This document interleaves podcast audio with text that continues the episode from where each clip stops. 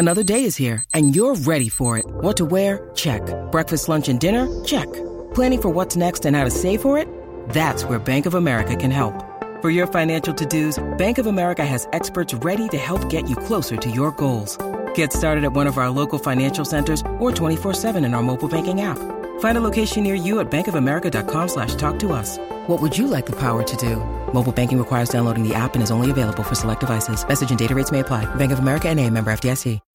When you need mealtime inspiration, it's worth shopping Kroger, where you'll find over 30,000 mouthwatering choices that excite your inner foodie. And no matter what tasty choice you make, you'll enjoy our everyday low prices, plus extra ways to save, like digital coupons worth over $600 each week. You can also save up to $1 off per gallon at the pump with fuel points. More savings and more inspiring flavors make shopping Kroger worth it every time. Kroger, fresh for everyone. Fuel restrictions apply. Thank you for listening to this Podcast One Sportsnet production, available on Apple Podcasts and Podcast One.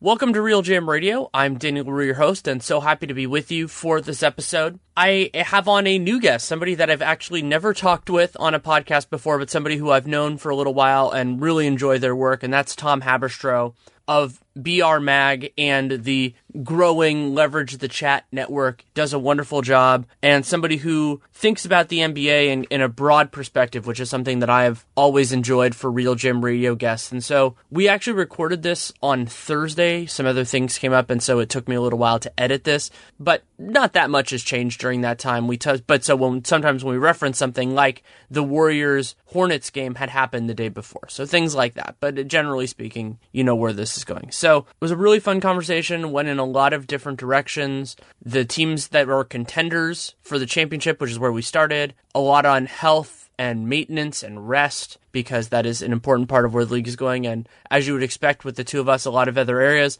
This podcast is brought to you by DraftKings. You can try out daily fantasy for yourself. Go to DraftKings.com, use the promo code RealGM. You can get entry in some awesome contests. You should check it out. I've really enjoyed it. It's a new way to connect with the NBA. It's uh, something that, you know, obviously I'm connected with it, but it's a new way to do it, and I've, I've hardly enjoyed it. So, conversation with Tom runs a little less than an hour, and I hope you enjoy it. Thanks so much for coming on. Thank you for having me, Danny. Where I want to start with this is something. Uh, it's always hard when we're as early in the year as we are, and when the playoffs are as far out as they are, because it's still a long, long ways away. But you do think about, you know, what teams are competing for a championship, what teams are threatening the Warriors, because I think they're their own thing, and we'll talk about that later. But so, from what you've seen so far, who would you consider true contenders to win the championship this year? I only have two teams right now. I have Golden State, the obvious pick, and I'm sold on the Rockets. The D'Antoni offense, I just thought that they wouldn't be good enough defensively. I was always sold on them offensively. Like adding Chris Paul, a Hall of Famer, um, one of the best point guards in, in NBA history. The idea that he, he wouldn't be able to gel with James Harden that never that never made sense to me. So I get it offensively. That was never the question. But defensively, the fact that they're sitting so high in the defensive ranks, I didn't see that happening. I mean, it kind of makes you think. In the 2017-2018 season, Tom Thibodeau has a bottom five defense, and Mike D'Antoni has a top five defense. You know, it's like it is really hard to wrap your head around the fact that a team led by Mike D'Antoni and James Harden and a fairly young big man in Clint Capela is a top five defense. But they've really added some really good muscle. I mean, PJ Tucker, Luc Mbah a Moute, Chris Paul, on top of Trevor Ariza. That's a really good wing core uh, defensively. And that's exactly what they needed last year. They needed two things. One, wing help defensively, and two, a guy who can relieve James Harden from having to go 40 shots a night last year um, and do everything for them, creating offensively, bring the ball up, draw all those fouls, get to the rack, basically one of the only creators in that offense. And now you have Chris Paul who can relieve him of that. I think they're going to be a legit contender. I just think it's going to take an injury from Draymond Green, from KD, from Klay, from Steph to make it happen. But they're one injury away from being the favorite in the finals. And I like that you used that phrasing. That was something that Mark Cuban actually threw out there in terms of, I think it was in the open court that they did with owners about that's one way of thinking about where you are is how many injuries you are away. And I, I think the yeah. Rockets are the closest right now. You know, Cleveland, we still have to see it. Like that's the hardest part with them is obviously LeBron is still the same, but they are a fundamentally different team now. Their personnel has shifted dramatically. We haven't gotten to see them at anything close to full strength.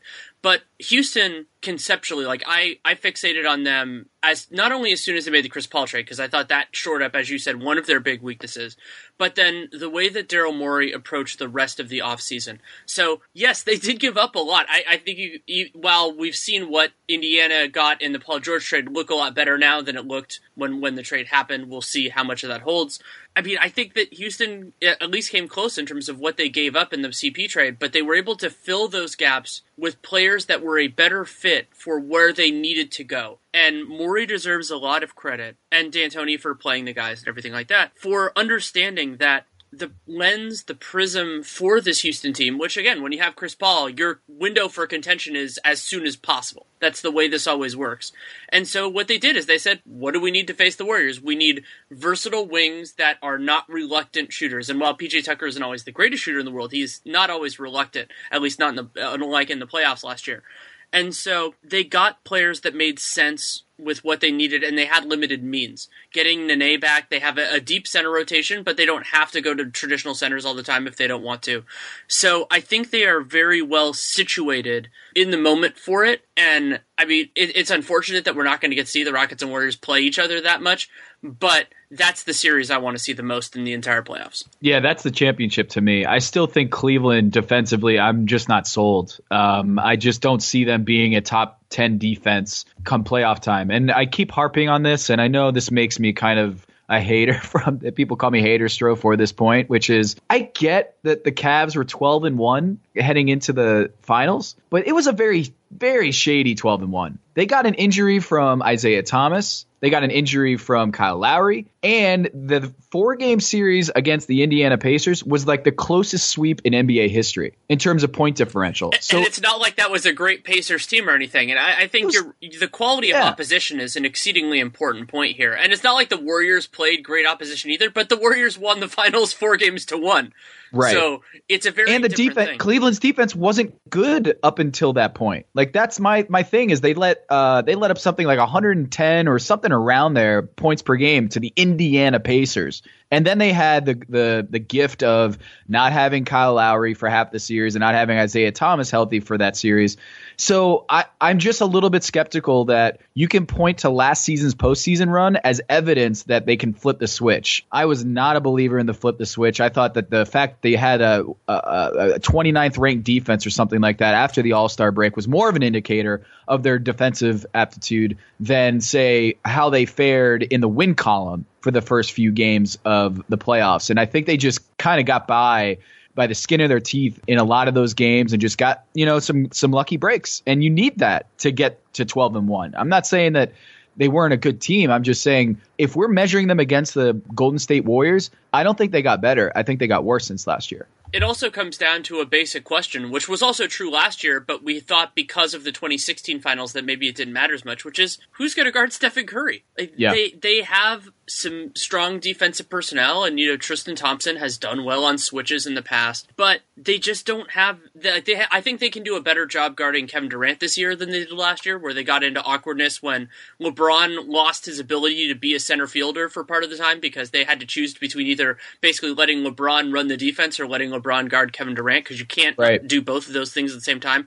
Getting Jae Crowder really helps that. That's one of a series of problems against facing the Warriors and they also like the best players defensively are not good offensive players and their best players otherwise are not good defenders. And they're like Isaiah Thomas you know he can try at moments but he is exploitable in a way kind of like Ryan Anderson where you don't have to do too much scheming to take advantage of that. And when we're talking about a playoff series it's so entirely different than the regular season because you spend 4 to 7 games and all the prep days in between because remember you get more days yep. off usually thinking about one team. And so those sort of weaknesses come into play. And so Cleveland's really their theory of the team in terms of how they could win the championship. And this is true either against the Warriors or the Rockets is they have to outscore them. And certainly for a game or two, they can make that happen, maybe even three, depending on how everything shakes out. But it's going to be hard to do that. It's not like they have necessarily, especially with how they construct the lineups, more firepower than those teams. It's just that the variance of each team, you know, it is a make or miss league,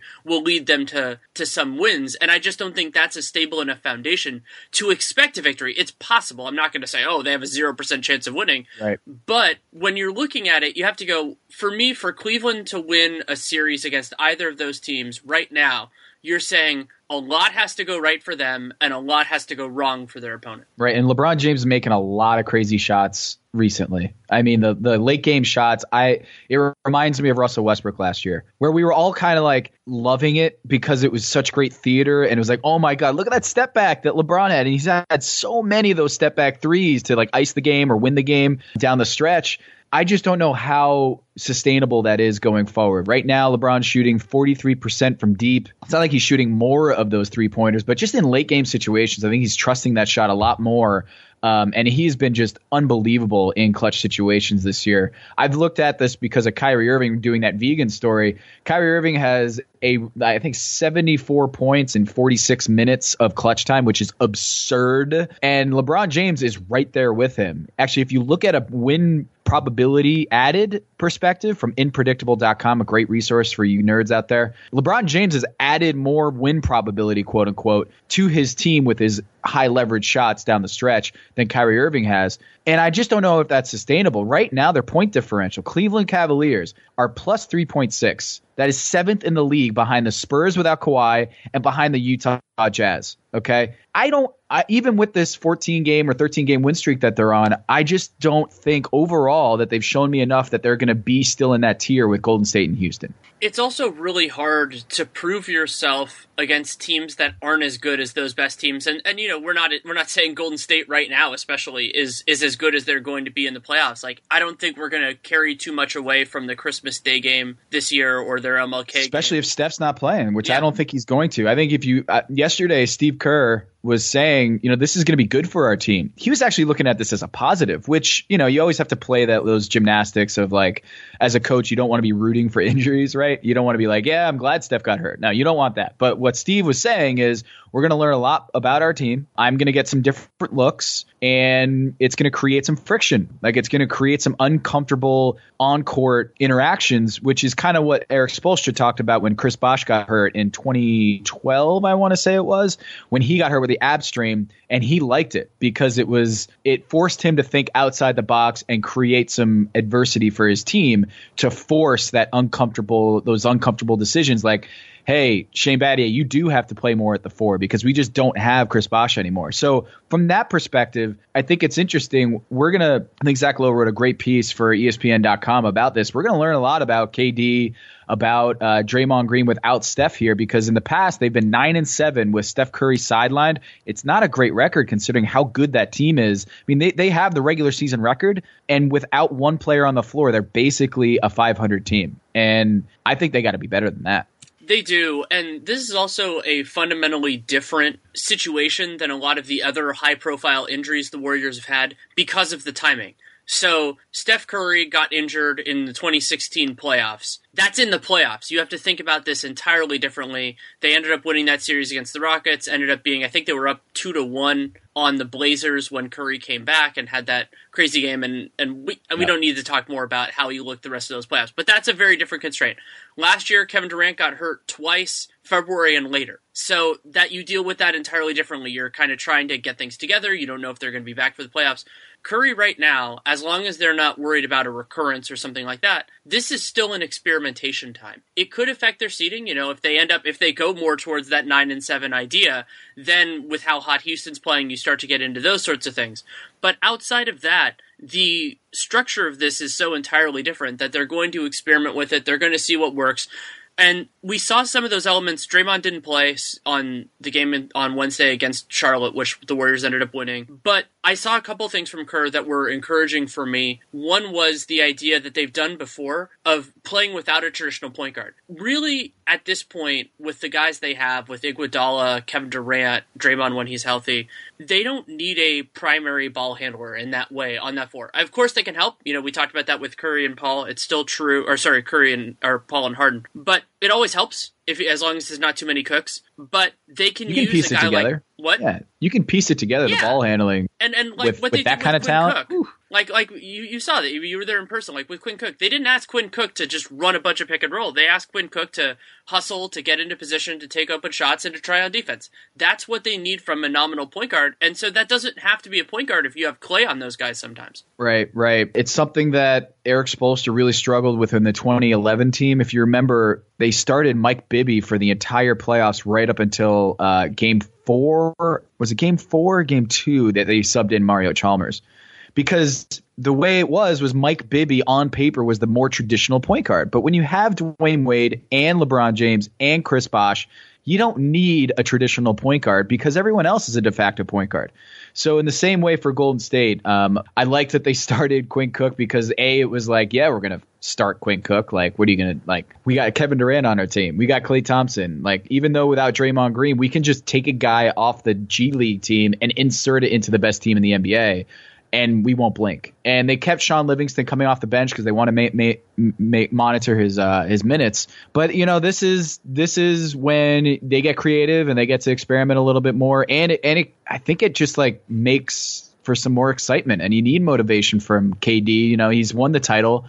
Maybe he just needs like a few weeks to just be the guy again, and he gets to do that. So that was encouraging. And there will be times in the playoffs where they need him to be the guy. And it's also worth remembering that this Warriors run does not happen in the same form, if it happens at all, without an injury, because this opened up with Draymond Green playing because David Lee had a hamstring injury right before the start of Kerr's first season. Kerr intended to start David Lee at power forward. And it's entirely possible with how much better Draymond Green has gotten that that just would have become untenable. We don't know that for sure. I'm, I don't think Kerr is ever going to answer it openly just because there's no benefit gained for it from that from that perspective. Maybe long after he retires, he could he'll say something in passing. But those forced innovation times are essential to almost every successful team because that's when you really get a sense of it. And I mean, sometimes that's not really what leads to it. I mean, that's not what led the Spurs to Tim Duncan. But you yeah. see those kinds of injuries or different things that just get you in a different place as a part of a lot of these very successful teams. Yeah, and you you are going to have to have those adversity. Like I just feel like at this stage in the game, you're either experimenting or you're trying to build good habits. For Steve Kerr, he's he's already built good good habits. I mean, this is the same team basically since last year, and we want to say, oh, they got Nick Young and oh, they have Omri Caspi. Like this is basically the same team as last year.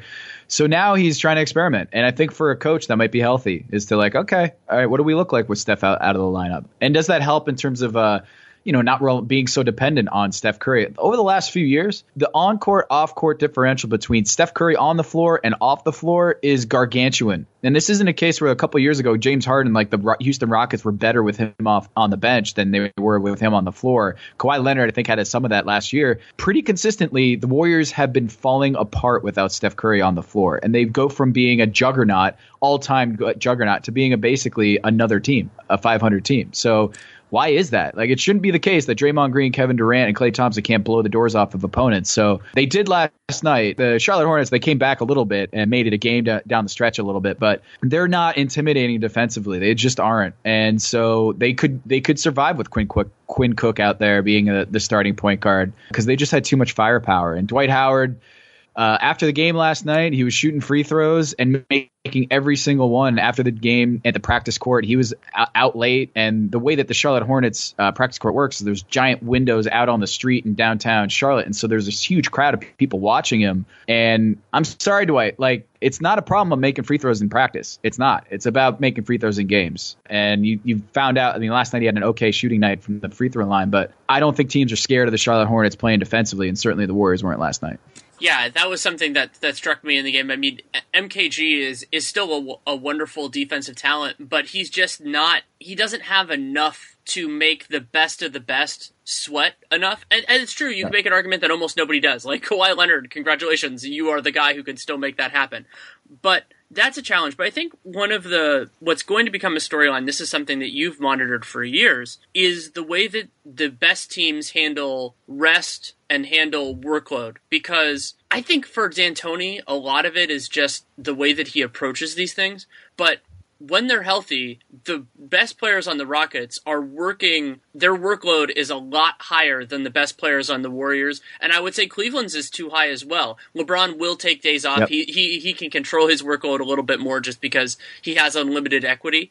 But yeah. I think that could end up being a factor. And what's hard is there's so many d- different things in play that you never like. Even if, let's say, the Warriors beat the Rockets in six games for whatever reason, you can't say, "Oh, it was because they were tired" or something like that. But it's just something that I want to keep monitoring for this year because it's such a dramatic difference. I was there for the Harden disappearance game, like the Harden ghost game, and it was it was incredible to watch. You know, he didn't talk after the game, he didn't talk to the media, and he just kind of disappeared against San Antonio. Uh, I think it was Game Five, was it? It was incredible. Uh, he was just he was a zombie out there. And Mike D'Antoni, after the season, he admitted that uh, they probably pushed him too hard to get to that MVP. And that's my question here, Danny: is what if James Harden is the leading MVP? You know, come March, and maybe the smart thing from a medical standpoint is like, hey, let's just pull off the gas a little bit. Chris Paul, you're going to start on back to backs with uh, we're going to give James the night off. I don't think that's going to happen. I think he wants the MVP this year, and I wonder if he has outgrown that idea where LeBron's like, I'm a, I'm a, I'm cool with MVP as long as I'm in the championship. Like I, that's all I care about.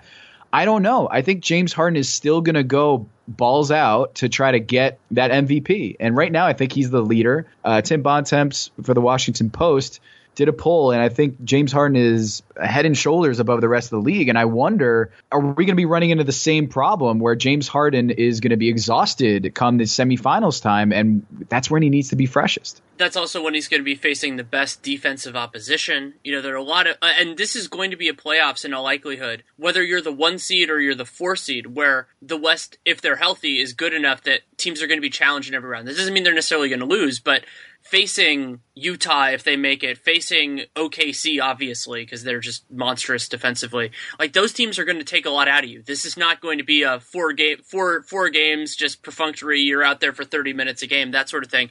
And with Harden, I'm genuinely unsure at this moment whether that motivation is going to be dissipated should they ever win championships or win enough championships that that you know that that ends up being his motivation or whether this is just who he is because we have seen this now for years that he is he has pushed for it. And there is a part of that that is good. You know there's a part of that that being competitive and wanting to wanting to do it is a good thing. But then there's a part of it that sees the long game. And and what I think about with this is something that Draymond Green said at this was at media day. I think it was the year. I think this was last year. So the Warriors, you know, they were about to. They eventually were going to be in their third consecutive finals. And what he said was, I have had to change the way that I treat the off season because I know how long my seasons are going to go now. And yeah. There was a maturity in that answer and an honesty in that answer that maybe it's because Harden has never had the opportunity to share that kind of a thing, but I just don't see that from him. And the margins are so close that you need to have that approach because if the other team is fresher than you are and they're close, that's a material advantage. Yeah, and I, I think he has like a $2 million MVP bonus or something like that for, for, with Adidas. There's some there's some well, crazy and, number. I mean, for him, I mean, you think about how close he's just just in terms of not the non monetary part of this, but the ego part of it. It's like you know you've been that close. You think of yourself as this special player because he is, and you want that reflected. You you want that on your legacy. You want that in there. And Harden has had a more varied career just in terms of being that six man of that super fun OKC OKC young team. And I think he wants, you know, the equivalent of he wants this on his basketball tombstone. He wants it to be that for one year he was the best he was the best guy in the league and I mean, he's already seen two of his former teammates get that honor, have that on their basketball tombstones. And I think he wants that. And I'm sure he feels that the year that Curry wanted over him more narrowly, that he was the best player that year. So you, I can understand why he wants that, and and I, I'm guessing he doesn't feel that that and being competitive for a championship are mutually exclusive. No, no, and that might be the case. I think this stretch, the to start the season, that they're going to be number one in the standings over the Golden State. I think it kind of reinforces the fact that like you can do both. You can be the best team in the league and you can be an MVP. And I think that's really fascinating is, you know, what if it takes like a couple games down the stretch and LeBron James is just going full bore and and he's playing he's like, ah, I don't know, jockeying for MVP. Maybe I just I play that that uh that extra game here and there. I don't know. I don't know what that does to his postseason chances, but I think right now Houston thinks that they can take down Golden State. You know, I think that they really believe it. Now they they're 18 and four. They're right there with a point differential. I think Golden State's at 13 plus 13, which is really really good, and Houston's at like 11 with Chris Paul. They just blowing the doors off of people. So I think they're a legit championship contender. I can't say that I'm willing to go there with Boston. I can't say that I'm willing to go there with Cleveland. I think they're in the conversation, but really it comes down to two teams for me. Well, Tom and I still have plenty more to go through, but I want to take a little bit of time to tell you about DraftKings. The NBA season is at a good point now because you know, especially if you're listening to this podcast, who you think are the best players in the league who are really going to put up the, the best stats in the league, and maybe other people don't. We're still in that time where these things are getting figured out. And so, a great way to test your mettle and have some fun watching games is through DraftKings. There's a great mix of public contests that have big cash prizes or private contests if you want to be competitive with your friends. Something that I've really enjoyed on DraftKings as somebody who's pretty new to the daily fantasy world is that you can do beginner and casual contests so that you're a little bit separated from those more seasoned people. That's something that I've just really enjoyed with it and I've loved that they have the flexibility with it. And also the flexibility that you're not tied to a team the whole season. I'm somebody who grew up on year long fantasy in basketball, in baseball, in football. And if there's somebody you really want, especially in a dynasty league, you just don't have access to them. But if you feel like LeBron James or Giannis or Steph Curry is going to have a big game on a given night, in DraftKings, you can just have them. You can have them on your team. They will take up a larger portion of your salary as long as their algorithms think they're going to be good too. But you can do it. You can make it happen. You can build the best team possible. And I do really enjoy that. And so the way that you can connect with DraftKings and tell them that you came from us is you go to DraftKings.com and you use the promo code REALGM. And if you do that, then you get a share of a, a big money prize on that day. And you should definitely check it out. And again, it's DraftKings.com and then the promo code RealGM, and there are all sorts of different kind of contests. You can win cash if you want to do that. You can win bragging rights with your friends if you want to do that. You can presumably do both if you're good enough. You can get cash and some bragging rights, and lots of great options. Whatever you find that works for you. If there's a specific slate of games, really well, there, there's a lot of flexibility, customization with it. So you can find something that works really well for you. Basketball, football, both going on right now. Both both really exciting to do in this format. I've, I've really enjoyed both of those. And so again, DraftKings.com, real GM promo code, tells them you came from us, gives you entry into some big money contests, and I hope you really check it out. Disclaimer, minimum $5 deposit required. Eligibility restrictions apply. See DraftKings.com for details. Boston is an interesting one in this conversation because they deserve full credit for how well they played overall this year. And it is worth noting that they've come back to earth a little bit after that ridiculous run, and, and full credit to them for doing that. But what Boston's approach has this limitation to me is that if you're switching a lot, if you're doing all that, it is always going to create problems against the best of the best because those players are going to be able to attack the inferior matchup. And the, one of the problems for Boston is there is a concentration right now of the best players on the planet. You know, Cleveland has LeBron James and a lot of really good support players. The Rockets now have, you know, two dominant offensive players and a lot of defense around that, and the Warriors are the Warriors. So I think there is an element of it for them where it's like they can be a wonderful regular season team, but you need to have elite personnel to do it. And they do have very good personnel at full strength. And, you know, I want to see what this Boston team can be, you know, fully realized. And I don't think we're going to get that this year. Even if Gordon Hayward comes back for the playoffs, it's just not going to be there. It's not realistic to say that. So with Boston, that's why I'm still fixated on the idea of them adding somebody else. I know that in in Bontemps' straw poll, Kyrie Irving was higher on the MVP than I would have had him for various reasons. But I still think they need that guy, that guy who is who can be the best player on the floor, not just for the last five like Kyrie can be, but who can be the last player on the floor against the best of the best. Yeah, I Tim Bontemps texted me and he asked for my poll. I think I put Kyrie at number five, and he was stunned that I had him that far down. I yeah, didn't I have had, him in at all. So I had James Harden, LeBron number two, Steph number three, Giannis number four, and Kyrie number five. And I joked with him that Ish Smith was a close six. But I think Kyrie has done a great job of being the closer. Uh, we already talked about it 74 points in, in 46 minutes. He's got 10 assists and zero turnovers down the stretch in clutch situations. Can't take anything like those those clutch wins and that, that performance down the stretch. You can't take them away. That has to be a part of the equation.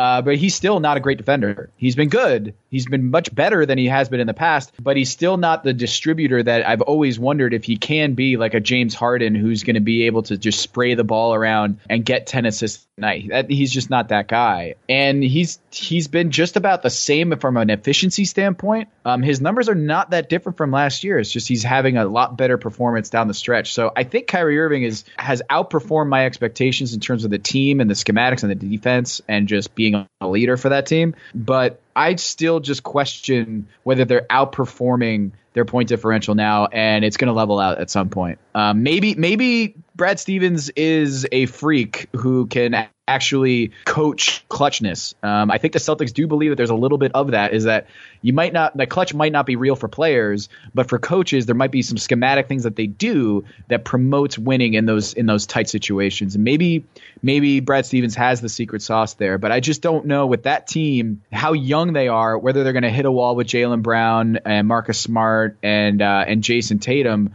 whether they're going to hit a wall at some point and they're just not going to have enough energy in the tank and they're going to be relying on Kyrie Irving for just about everything. For me, the coaching and the execution, it's more than a tiebreaker. It can be a real difference maker, but it has to be close enough to make that work. And Boston, you talked about, you know, overachieving their their points differential. I think the biggest thing that they've done is they've outperformed their talent level. You know, they, they yeah. have really good players. And full credit to this is a, a, a challenge, and I get a ton of crap because I wasn't super high on Jayson Tatum coming in. And you run into this challenge with a player like Jayson Tatum because he has absolutely been better than I expected him to be as a rookie. And you know, I had him. I think I had him sixth or seventh in the in the draft class. He has also been put in a very favorable situation. That is no detriment to him. That is not saying, oh, he's crap and he's put in this situation. It's like, no, he was, you know, defensively, he's put in a spot where it's more about switching than staying with your guy. He can do that. He's a smart kid. He works hard, and he's making a ridiculous amount of his threes. I don't expect that part of it to continue. So, a talented 52%. guy put in the perfect situation doesn't make yeah. him great. It means that he's doing a great job. And you ha- can do well with those players. You can win a bunch of regular season games. We saw this with the Atlanta Hawks as well in that season, especially if you execute defensively. You can beat the bad teams all the time. You can get a lot of wins against the medium teams, and you can beat the good teams sometimes. But the playoffs are an entirely different animal. Execution helps. I mean, we've seen this with the Spurs all the time, but you need top level talent and you need undeniability. Boston has undeniability in Kyrie Irving, who has proven it on the biggest stages humanly possible. There is there's nothing left for him to prove in that way. But the thing that he does still have to prove is can he be the linchpin of a reliable offense against a great defense? He can definitely carry it for periods of time, but the system can do certain things, but the best teams, including the Warriors in this way, and I think of them for this, one of the things that makes them great is that they break down your offense, that the, the ball movement and all that sort of stuff, just they make you an isolation team. And Kyrie is a wonderful isolation player, but I'm going to need to see more from them to to say they can handle that kind of heat. Now, this is where I'm going to start plugging my story, Danny, for a BR Mag, the the vegan story. Kyrie Irving is moving away from eating meats. I don't know if he's still a vegan um, or if he's eating eggs, which is actually vegetarian but not necessarily vegan because it's an animal product. But a lot of people I talk to, like nutritionists or coaches or players, is check back in April, check back in June. Let me know how he's doing on that diet. Because right now he's playing incredible basketball, especially down the stretch. But a lot of people are skeptical that he's going to be able to have the same sort of energy moving away from animal proteins, not to get nerdy, but moving away from that and still being able to maintain this level for eight months, you know, and for the top of the top, which is what Boston wants to be. Um, I think they expect it to be this good eventually, maybe not this season. But I'm curious to see if Kyrie Irving's going to be able to keep this up. I really am. I'm not totally sold that uh, switching your diet and and looking the way he does is going to be sustainable in June. I just don't know. Maybe it will. He can prove me wrong, but it's really hard to keep up this kind of performance from an energy standpoint for six months straight and then go into the playoffs. So I that on top of it, you know, the fact that he's shooting 49% from the floor is incredible and he's finishing at a high rate. I just don't, know if it's sustainable come come May. I, I, that's that's that's my thing. It's so good so far but I, I, just don't know if it's sustainable until uh, the playoffs. The regular season is a grind. It's a very long grind, but the playoffs are both a sprint and a marathon at the same time. Is you are dealing with maximum effort for different periods of time in a in an entirely separate way, and you're facing opponents that are that's that are approaching it the same way. So you have to be at a very different level physically and mentally. And, and players have talked pretty openly about how draining that can be. And I don't know if the animal protein is going to be a factor in it. I feel like Kyrie exists at a plane when maybe even plants and animal, the distinction doesn't matter to him anymore. I don't. I no. mean, I'm sure he could generate some amazing quotes on that. But the, the quote, the quote, Danny verbatim was, "Once you are awake, you don't see that stuff anymore." I don't know what that means. when I was like, "Hey, do you do you think you need to eat?" Like, it seems crazy to me that you're giving up eating meat um, as a pro athlete. Like, that seems like you know, that seems kind of crazy. He's like, once you don't see that, or once you're awake, you don't see that stuff anymore. I'm like, I don't know what that means. Like that isn't that is weird. I don't know. I need like a dictionary for that. I want to go back because I asked him after Game Seven. I asked him on the podium about whether he could appreciate that moment, hitting a game-winning shot in the NBA Finals, something every kid dreams of. The like at the time, because it's something very different. You know, you look back and tell his kids about it, and and the world that he eventually rules about it. But it is a I, I don't remember his answer. Now I want to go back and listen to it. I don't think he had one of those amazing quotes on it. But Ky- Kyrie's a fascinating figure and we can get into the into the the vegan piece. There's one the point that i thought was most interesting about it is where it intersects with generally where the league is going which is that the nba is becoming a leaner faster league. And if becoming a vegan taking not only the animal proteins but also just a lot of the crap out of diets is the way to do it, then maybe more power to it. It's kind of like, you know, the ends justify the means in that way. And you could argue the means justify the means. We're going to have to see that. I'm not saying, oh, veganism is a bad thing or anything silly like that.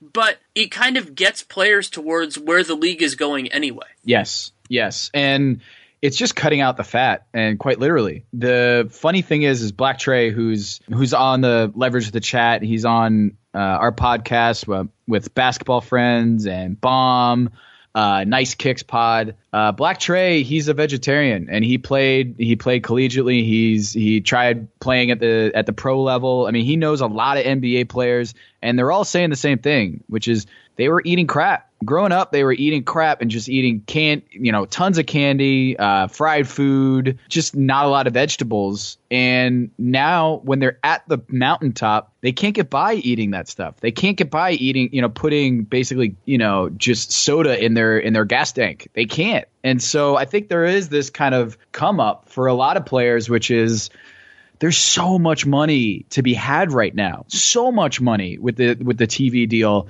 it'd be stupid not to make sure that for this window in your career, this just, you know, from 20 years old to 30 years old, you're just going to maximize as much you can in your life, whether it's sleep, whether it's nutrition, whether it's just stress, general stress and, and meditation or whatever it is.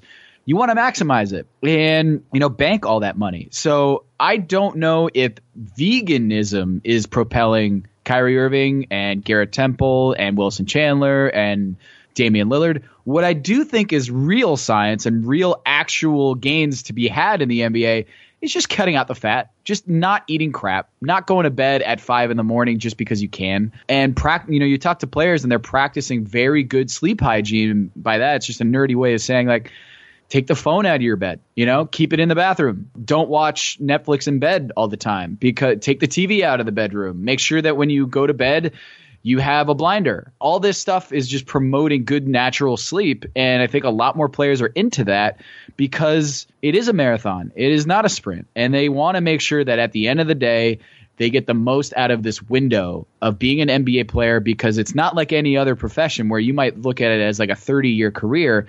This is like a 10 year window and sometimes two, three, four years where they got to make as much money as possible. And there's a lot of it right now. And it is a big change. I mean, you think about where these kids go, and I mean, whether it's you know how you know sometimes, especially for the players who grew up who grew up poor, and there are a lot of them, that it's harder to make healthy choices in that way. I mean, there's there are lots of studies about this in terms of produce, in terms of a lot of different things, and also just the the fact that you're living your life. You know, it, it basically basketball at this point, other than the travel part of it, which is a big thing, and and that's been well discussed and will continue to be because it needs to be. They also have the means to make good decisions, and I think what they're finding out is not only is there an incentive to do it, but they can actually get results. And I think yep. that's a really important part of this too, is that you have these incentives in place that hey, if if, if it gives you one percent, that one percent means a whole lot in terms of winning, in terms of money, in terms of of happiness, and the fact that it's kind of a short term sacrifice. And the other part of it that's really heartening to me, and this the the John Salley part of your piece got to this, is these are just abnormal human beings in terms of the way they're built and in terms of their size. And so it could also have these spillover benefits for the rest of their life. I mean, maybe they're not going to keep the sleep habits and all that stuff going, but the idea that there are different challenges for being six, seven, six, nine, seven feet tall. And having these healthy habits can make life a lot better for them. Yeah, and I think um, there is a great mystery, which is why do NBA players keep dying at a young age. And, you know, in that story, John Salley ran through like a roster Sean Rooks, Moses Malone, Anthony Mason. You go on down the line, a lot of these names, it's sad that they're not with us anymore. And so you can look at it from a medical standpoint of maybe there is a, a heart disease or a genetic thing that they just could not have escaped. But a lot of the time, it's you know the travel, and we're learning more about travel and health and how it's just deteriorating and increasingly cumulative. Where if you travel back to back to back to back to back for six months straight, and you take a couple months off in the off season and don't do much traveling, like that it doesn't matter how much time off you have in the off season like you can't undo all the travel that it takes for an NBA player to fulfill an NBA season. It's just so hard. So it's really like it, it makes you think in terms of diet, in terms of sleep habits, what's the best way to maximize performance and off the court just longevity and stamina and all that, um, good health. But, you know, it just gets to the fact that the NBA is faster than it's ever been. I mean, in this generation, it's been about 20, 30 years since we've had pace this high in the league. I think the stat in the story was in 1997, the fastest league, the fastest team in the league would be by far the slowest team today. Um, it's just an incredible acceleration in the league. And I think think a lot, of it has to do with quick three pointers, the Steph Curry effect. But I think a lot of it is just the information that we have medically about sports science has promoted guys training in the offseason to maximize their fitness and to be healthy for the season because you're going to need it. You can't sleep and and expect to survive in this league.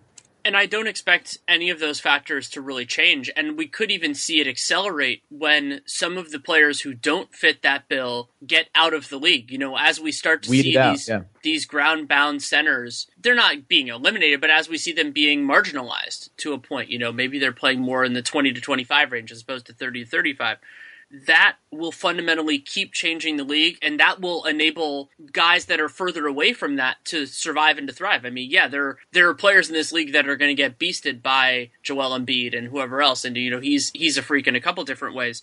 But if we can see traditional fours starting at the five, then that opens up a whole new world in terms of pace. It opens up a whole new world in terms of spacing and a lot of other things. And so it's I think it's just going to keep going in that direction and there will always be aberrations. Like there will be players who are so good at what they do that it changes it, but also the way that you have the sophistication in terms of approaching it, I think double teams are way better now. Like the the way that certain teams are able to attack these slower moving offenses, especially when it involves yep. a post player. Like those sorts of things aren't changing.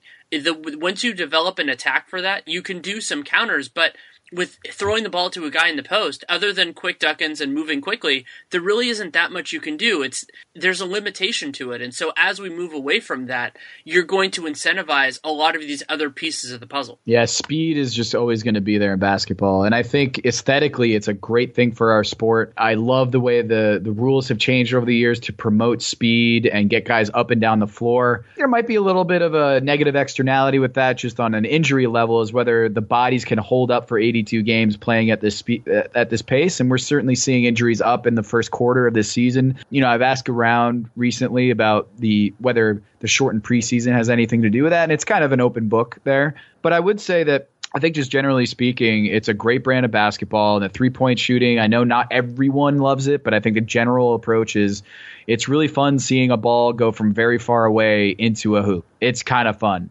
And so, as much as we want to see, you know, Hakeem Olajuwon down on the block every single night or Patrick Ewing, those guys were maybe once a generation type players, once a lifetime type players. And so I think this generation watches Steph Curry and Dame Lillard and James Harden and they're blown away by it and it's inspiring a new group of players. And along those lines of inspiring a group of players, something that I've been thinking about a lot, and I look at Boys Among Men, which is Jonathan Abrams' wonderful book on my bookshelf, and I've been thinking about how I think the NBA is better situated now than it has ever been to handle young guys coming in because now they understand what kind of investment it is. This isn't going to be a player like Jonathan Bender or Jermaine O'Neal, I think, slept on one of the Davis brothers' couch. Like we're not going to see that anymore. You know, this is this is a different world. And so, in terms of the age limit, like they they, they know what they're dealing with now. And what the other thing that I was thinking, kind of along those lines, is I don't think there's a way to make this work stronger than that, but I've been thinking about how getting into healthy habits and how important that is, and also how in certain situations means can be an a, a limiting factor there. Just because that's the way all of us live, you know, like you can you can get into healthier habits when you have the ability to do so. That maybe I don't think you can get into the academy system. I don't think the NBA is ever going to do it, but wondering about if there's a way that they can have a little bit longer reaching tentacles than they have right now. Yeah, and you know, I think it also LeBron James effect, where LeBron James is preaching, you know, what his what his off-season training regimen looks like. It isn't necessarily work hard round the clock. It's a lot of just recovery stuff, cryotherapy, or if it's these these LeBron bubbles that he he trained on before every game this season that I wrote about for BR Mag, like these little gimmicky things where it's very clear that LeBron James's body is his temple, you know? And he makes it cool, right? So the VersaClimber is another example where like just a social media campaign of like, oh man, I'm climbing a mountain today on the VersaClimber. This is exhausting, but strive for greatness, right? He's making it cool to care about your health. And I think that goes a long way with the next generation is they're looking up to these guys and they're influential. You know, if they if it's cool to wear strobe light sunglasses and try to train with these goggles on that make you kind of look silly, like if Steph Curry's doing it and Kawhi Leonard's doing it and it's cool, I think just a whole generation is looking up to it and saying like, I don't care what I look like as long as it's going to help me improve my game. And also the financial incentives. You talked about how it affects the players that are in there in terms of veganism. I mean, I'm sure that there there are kids that are looking at the bright line and either seeing also that basketball, if you're good enough, is a much more sustainable career than something like football. But yeah. also the fact that it requires this level of diligence and effort is a good thing because I mean you hear a lot of times like uh, one of my favorite questions to ask a second year player is kind of like what you wish you would have known when you started or like what maybe you were told but you just didn't get a full sense of it and what a lot of them say is just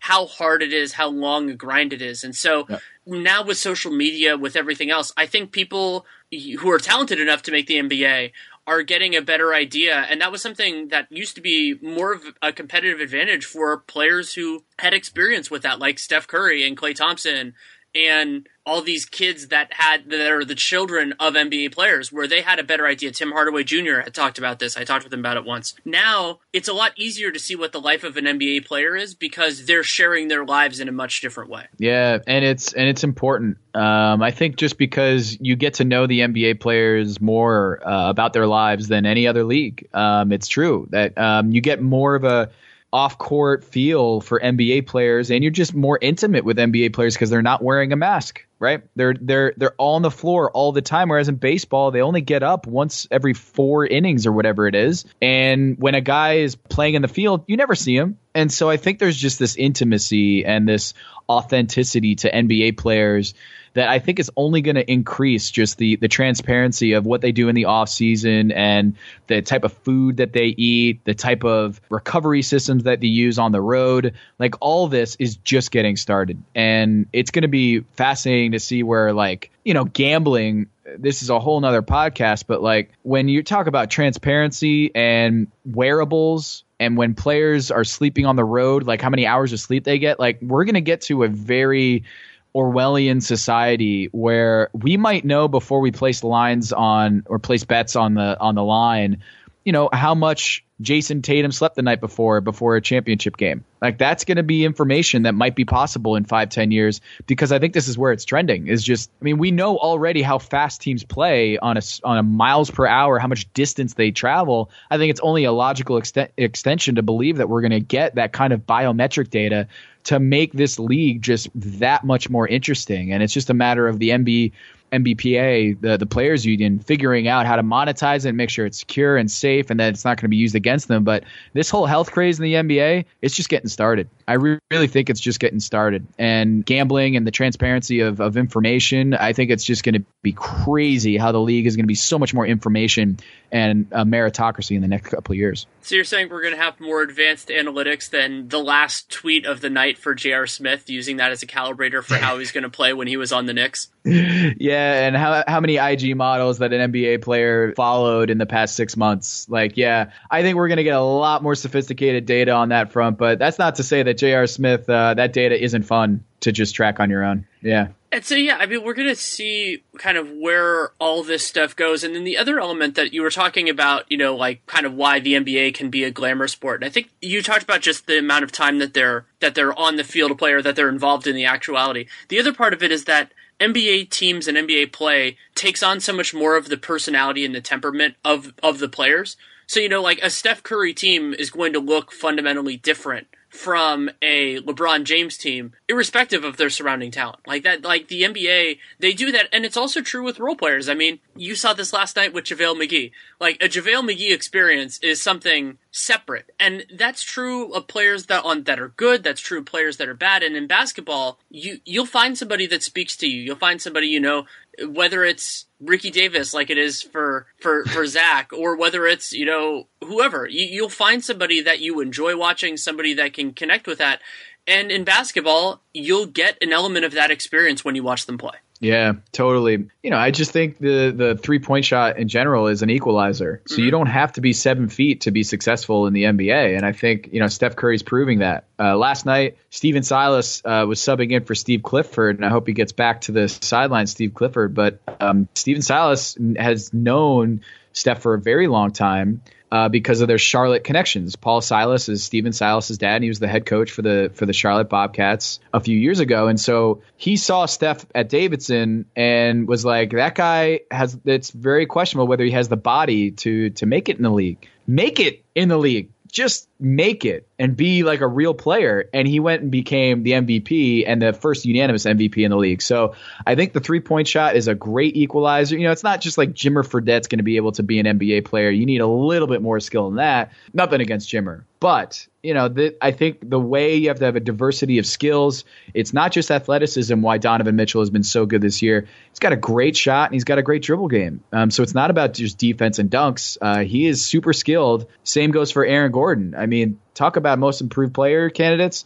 He's been fantastic. It's not just that he's a great athlete. Like these guys have really good skill, and it's because of that three point shot. I think a lot of players are just trying to add new weapons to their game. On top of that, and that's a great point, it feels like players are being more encouraged, especially bigger guys, to have a little bit more diversity in their game, to be able to handle the ball a little bit. And they've they've been empowered more than they would have been in earlier generations where that would have largely been a superfluous skill. And handling the ball is fun. I, I was never particularly good at it, but it was still fun. I was more of a soccer player and was better at it there but you have all of those elements in play. And so a guy like Joel Embiid, you know, he has unusual skill sets and shooting, you talked about how shooting threes is an equalizer. It's only an equalizer until the big guys start doing it too. And then it, it yeah. becomes, it becomes a different conversation. I mean, watching Karl-Anthony Towns and the way that he can move with the ball in his hands for a guy his size is incredible. And so I'm excited to see where that part of this goes as well, where you see these physical talents that didn't grow up with the saying of, oh, you're big, you have to go stand in the paint all the time. And if that leads to another revolution in this, I'm here for it. I'm ready for it.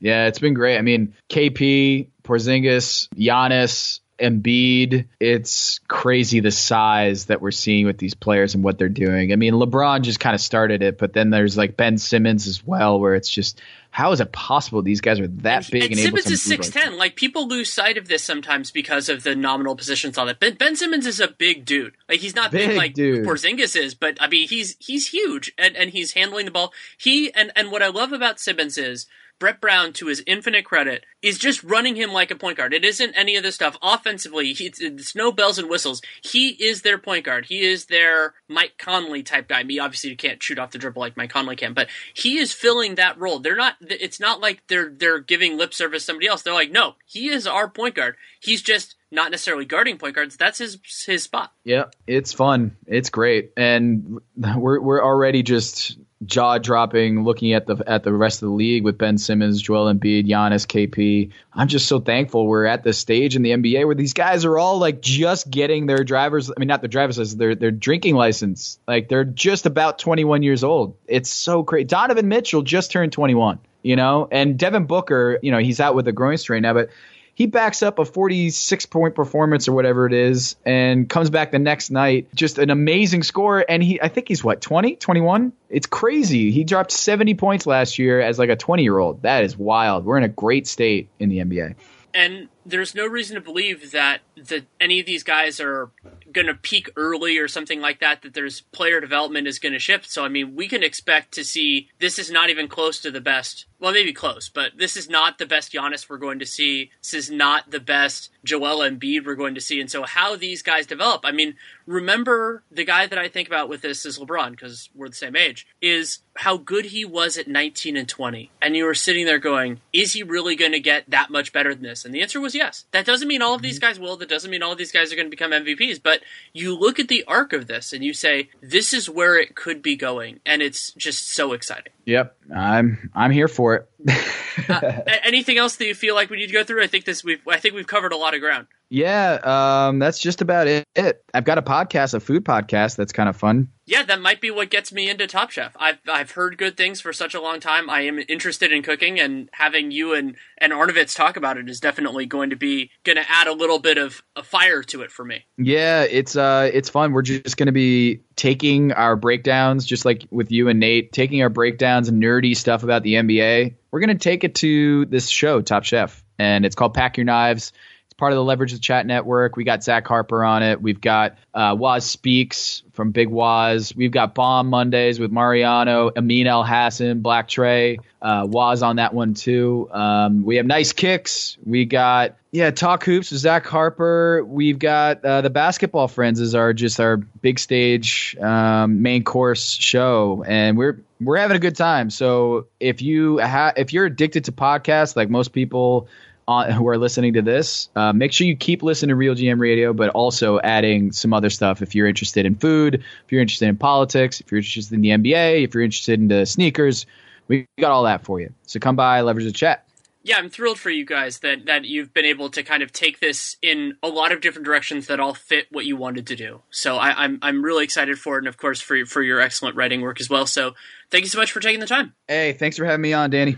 Thanks again to Tom Haberstroh for taking the time to come on. You can read him at BR Mag, and you can listen to him on the expanding Leverage the Chat network, including the new Top Chef podcast, Pack Your Knives, that he talked about, and numerous other ones. He did a great job of running through those. You can also, of course, follow him at Twitter at Tom Haberstroh, T O M H A B E R S T R O H. Really good follow, and I, have really enjoyed the long form pieces he's been doing recently, especially the veganism one, but just just all over. And I think it's such an natural fit for what he does well, taking a topic that many people, including myself, wouldn't even really think about, and then it allows you to think about, to engage with the league in a very different way. And that's something I, as a reader, as a consumer of content, heartily enjoy. And the thought that he puts into to even coming up with the idea for a piece, much less executing it, is, is very, very impressive.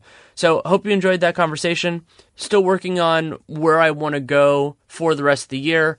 There aren't really as many team specific stories yet, I think, because a lot of that is still being written. For example, I'm recording this shortly before Kawhi Leonard returns, and so of course that's going to be a huge story. And so, you know, don't want to talk about the Spurs until we have a better sense of that. So I am going to do the broader scope stuff for a little while, and I hope you enjoy that. And then after that, we'll see. You know, the great thing about RealGM Radio is that I have the power to kind of go where I want to go with it, and I will always go where I think the story is, where the conversation is, and doing it once a week, you know, that allows it. If you want more of like a daily, like what's going on, you can listen to the Dunked On NBA podcast that Nate Duncan and I do. You can also, if, if it's Warriors specific, you can listen to Warriors Watch, which is my Warriors specific podcast. And of course, my writing everywhere, you know, The Athletic, RealGM. I had a new piece on the Okafor Booker trade that came out this week, and I have some CBA encyclopedia stuff that's ruminating in my brain, and then the sporting news as well. So you can check that out there. You can buy my book, 100 Things Warriors Fans Should Know and Do Before They Die. It's out. It is a wonderful way to support me. It's also a good holiday present for those of you who are still looking for something. And I've been gratified and thrilled with the response so far. It's it was such a big part of my life for a period of time and it was weird to have this gap between when I wrote it and when people are reading it, but it's been very exciting to see that out there and to even even after the whatever amount of month delay it was unlike a piece where it's usually a day or two. That was it's been an, it's been a different experience and I've been very appreciative of it. If you have any feedback on this show, good, bad, or indifferent, Danny Leroux NBA at gmail.com is by far the best way to do it. You take the time to write it. I will take the time to read it. I might not respond. I try to, but I might not. I have a lot of other things, but your input is important and that, and that's, that's what you're doing and that's what I'm promising to do. And you can also reach out or follow me on Twitter at Danny Leroux, D-A-N-N-Y-L-E-R-O-U-X. Appreciate that as well. It's a great way to see what I'm what I'm doing. I I want to get better at using my Facebook page, but I make no promises. If you want to support this show, there are a lot of different ways you can do it. You can leave a rating, you can leave a review on the podcast player of your choosing. It's great if it's iTunes. They are still a behemoth in our industry, but if it's not, that's fine too and subscribe, download every episode. Those are big things that are true for any podcast. And then, of course, checking out our sponsors. This episode, DraftKings. You can try out Daily Fantasy, or if you've been doing it a long time, you can still do that. Promo code is RealGM. DraftKings.com is how you get there. And yeah, I mean, it's going to be fun to see where this goes. Probably going to do a tiers podcast at some point soon, whenever I can figure out exactly where I'm feeling at everything and get the right guest. And yeah, I mean, it's going to be exciting to see where this goes. So thank you so much for listening. Take care and make it a great day.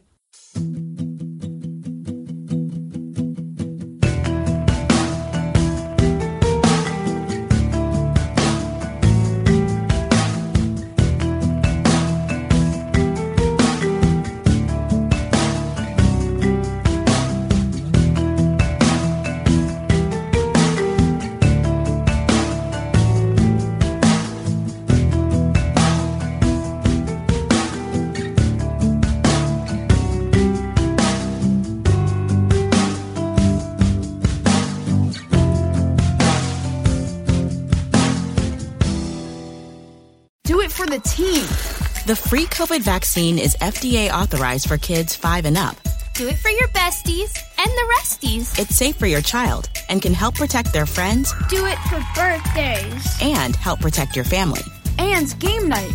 When you give your child the vax, you give them the power to learn. Do it for field trips.